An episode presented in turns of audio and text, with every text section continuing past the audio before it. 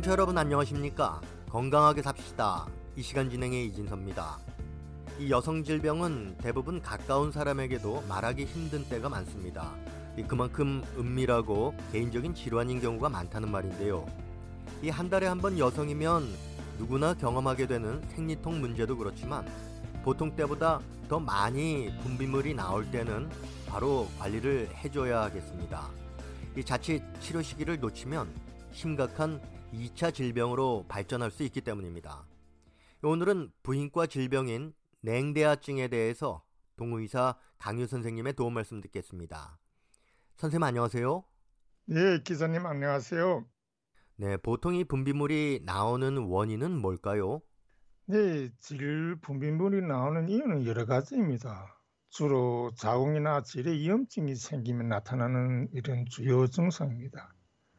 그런데 이렇게 질 분비물이 나오는 질병으로는 여러 가지 원인이 있지만 민간에서 많이 발병한 원인으로는 한냉으로 오는 것과 습으로 오는 것이 제일 많습니다. 한냉이라 하면 몸이 차서 생기는 질염인데 이런 질염은 색깔이 조금 희거나 무색이고 냄새는 거의 나지 않습니다. 그리고 숲으로 오는 질염 때는 색깔이 흰색이고 냄새가 있고 흐르는 양도 많은 이런 특징을 갖고 있습니다. 네. 그러니까 분비물의 색에 따라서 증상도 다르다는 말이군요.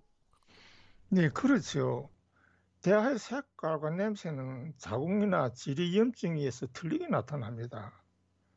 앞에서 말씀드린 것처럼 냉증으로 해서 생기는 염증은 거의 모두 흰색이고 냄새도 거의 없지만 이렇게 냉대가 있는 시기에 감기에 걸리거나 몸에서 열이 나는 질병을 앓게 되면 대할 색깔이 누렇게 변하고 냄새도 짙어지게 됩니다. 아무래도 사람이 몸은 생체 환경이 지배를 받기 때문에 몸에 열이 나면 대하에도 영향을 미치게 됩니다. 그리고 숲으로 생기는 대하는 항상 냉을 동반하기 때문에 대하의 양이 많아서 제때 위생 청결의 주의를 돌리지 않으면 자기만 아니라 주위에도 불쾌감을 주기 십상입니다. 그리고 대하가 많이 흐른다는 것은 질염이 그만큼 심하다는 것을 말해주며 이렇게 대하가 많을 때는 제대로 된 치료를 하지 않으면 질염이 자궁염으로도 번질 수도 있고 또 서해부에 피부 습증을 그 발생시킬 위험성도 커지게 됩니다. 그리고 대하증은 단순히 질이나 자궁에 염증이 생겨서만 증상이 나타나는 것이 아닙니다. 한의학에서는 비허한증으로 손발과 아랫배가 항상 차고 시린 증상이 있으면서 입맛이 없고 윗배가 트직하면서 소화가 잘 안 되며 그 월경이 고르지 않고 식은땀이 나면서 맥이 없는 증상과 찬 것과 바람을 싫어하 면서 대화가 있는 데에는 이럴 때는 색깔이 희고 또 풀처럼 끈적끈적한 적응량이 대화가 있습니다. 이 단순히 불편함만 주는 것이 아니고요. 바로 치료를 받아야 하는 경우는 어떤 겁니까? 네, 그런 태아는 색깔이 누렇고 냄새가 나면서 아랫배가 아프고 월경이 고르지 않는 증상이 나타나는데요. 이럴 때는 이거는 단순한 질염이 아니고 질의 세균이 침입해서 발병하는 것이기 때문에 이런 증상이 발생하면 곧바로 병원에 내원해서 검사를 받고 제대로 된 치료를 받아야 합니다.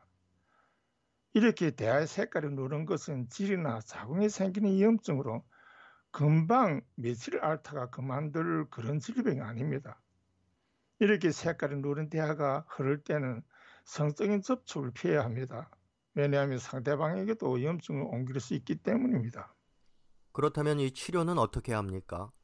네, 치료는 민간요법으로 치료되는 대하증과 네. 반드시 병원에 가서 치료받아야 하는 질염으로 나눌 수 있습니다. 냉대하증으로서 양이 적고 냄새가 없는 이런 증상 때는 자궁이 차서 생기는 것이기 때문에 CBC도 치료가 잘 됩니다.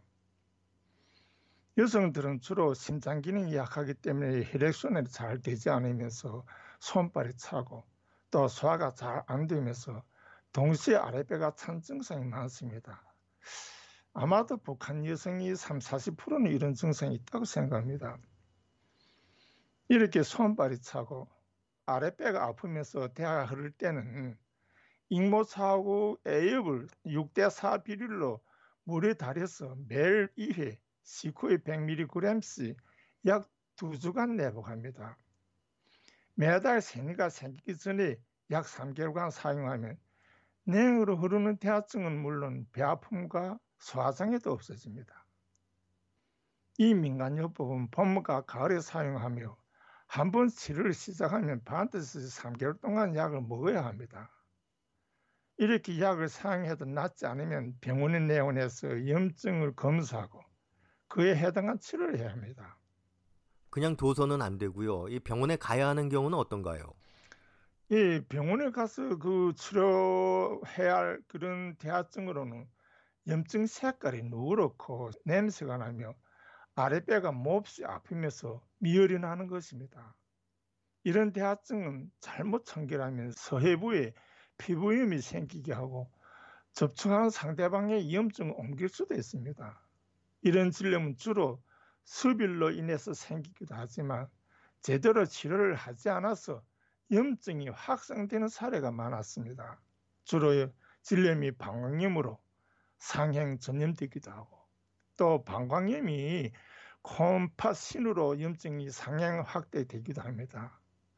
이런 병례가 적지 않게 나타나면서 자칫 어, 불임증으로까지 이어지기도 합니다. 네, 증세가 사라졌다가 계속 이게 반복되는 것은 뭐 때문인가요? 네, 모든 질병이 그러하듯이 병을 치료하면 끝장이 날 때까지 치료해야 이렇게 완치해야 재발이 면히 방지할 수 있습니다. 그런데 많은 여성들은 질염이 있으면서도 부끄럽게 생각하거나 대수롭지 않게 생각하면서 시간이 지나면 낫겠지 하고 치료를 하지 않는 경향이 많습니다. 그리고 냉대하증은 거의 모든 여성이 갖고 있는 것으로 아가씨들은 결혼하면 나아진다고 생각하면서 치료를 하지 않습니다. 무엇보다도 냉대하증이 발병하면 반드시 민간요법이든지 병원에 내원해서 치료하든지 해서 증상이 완치될 때까지 치료해 받아야 합니다. 이 그리고 평소에 건강한 사람이라도 여성이라면 이것은 꼭 알아둬야 된다 하는 것은 어떤 것이 있겠습니까? 네, 냉대하증은 여성들에게서 늘 보게 되는 증상 중의 하나입니다. 그리고 거의 모든 여성들이 겪는 증상이기도 합니다. 특히 북한처럼 날씨가 차고 냉방 시설이 잘 되어 있지 않고 또 여성들이 철 따라 입는 이복이 잘 구비되어 있지 못하면 냉대하증은 물론 여러 가지 원인으로 자궁이나 질의 염증이 생길 수 있고 이로 인해서 여러 가지 부인병이 발병할 수도 있습니다. 때문에 우선 먼저 냉대하증을 비롯한 질염을 미리 예방하고 막으려면 몸부터 따뜻하게 해야 합니다. 특히 배가 차지 않게 해야 하는 것은 필수적입니다. 그리고 결혼 여성들은 여러 가지 생활상의 어려움을 해서 생활하는 데 크게 지장이 없으면 치료할 생각을 하지 않습니다. 이렇게 여러 가지 이유로 질염을 방치하다 보면 날이 갈수록 불임 여성의 수는 늘어나고 냉대와 습을 오는 대화 때문에 월경 장애를 비롯한 여성 비뇨기 질병 환자가 늘어나게 됩니다. 임상에서 여성 질병을 접해보면 질염 치료 때문에 병원에 내오는 것이 아니라 생리통 때문에 오는 환자가 많습니다. 생리통이 없으면 거의 모든 여성들이 병원을 찾지 않는다고 해도 과언이 아니라고 생각합니다. 지금은 환절기로서 냉대하증이 제일 많이 발병하는 시기이기도 합니다. 이런 질병을 미리 예방하기 위해서는 치료보다는 건강관리가 우선입니다. 가정에서 여성이 건강해야 가정이 건강하다는 것은 모든 사람들이 아는 상식입니다. 기후변동이 심한 봄철에 건강 관리를 잘해서 한 사람도 앓는 사람이 없기를 간절하게 바랍니다. 선생님 오늘 말씀 감사합니다. 감사합니다. 여러분 안녕히 계십시오.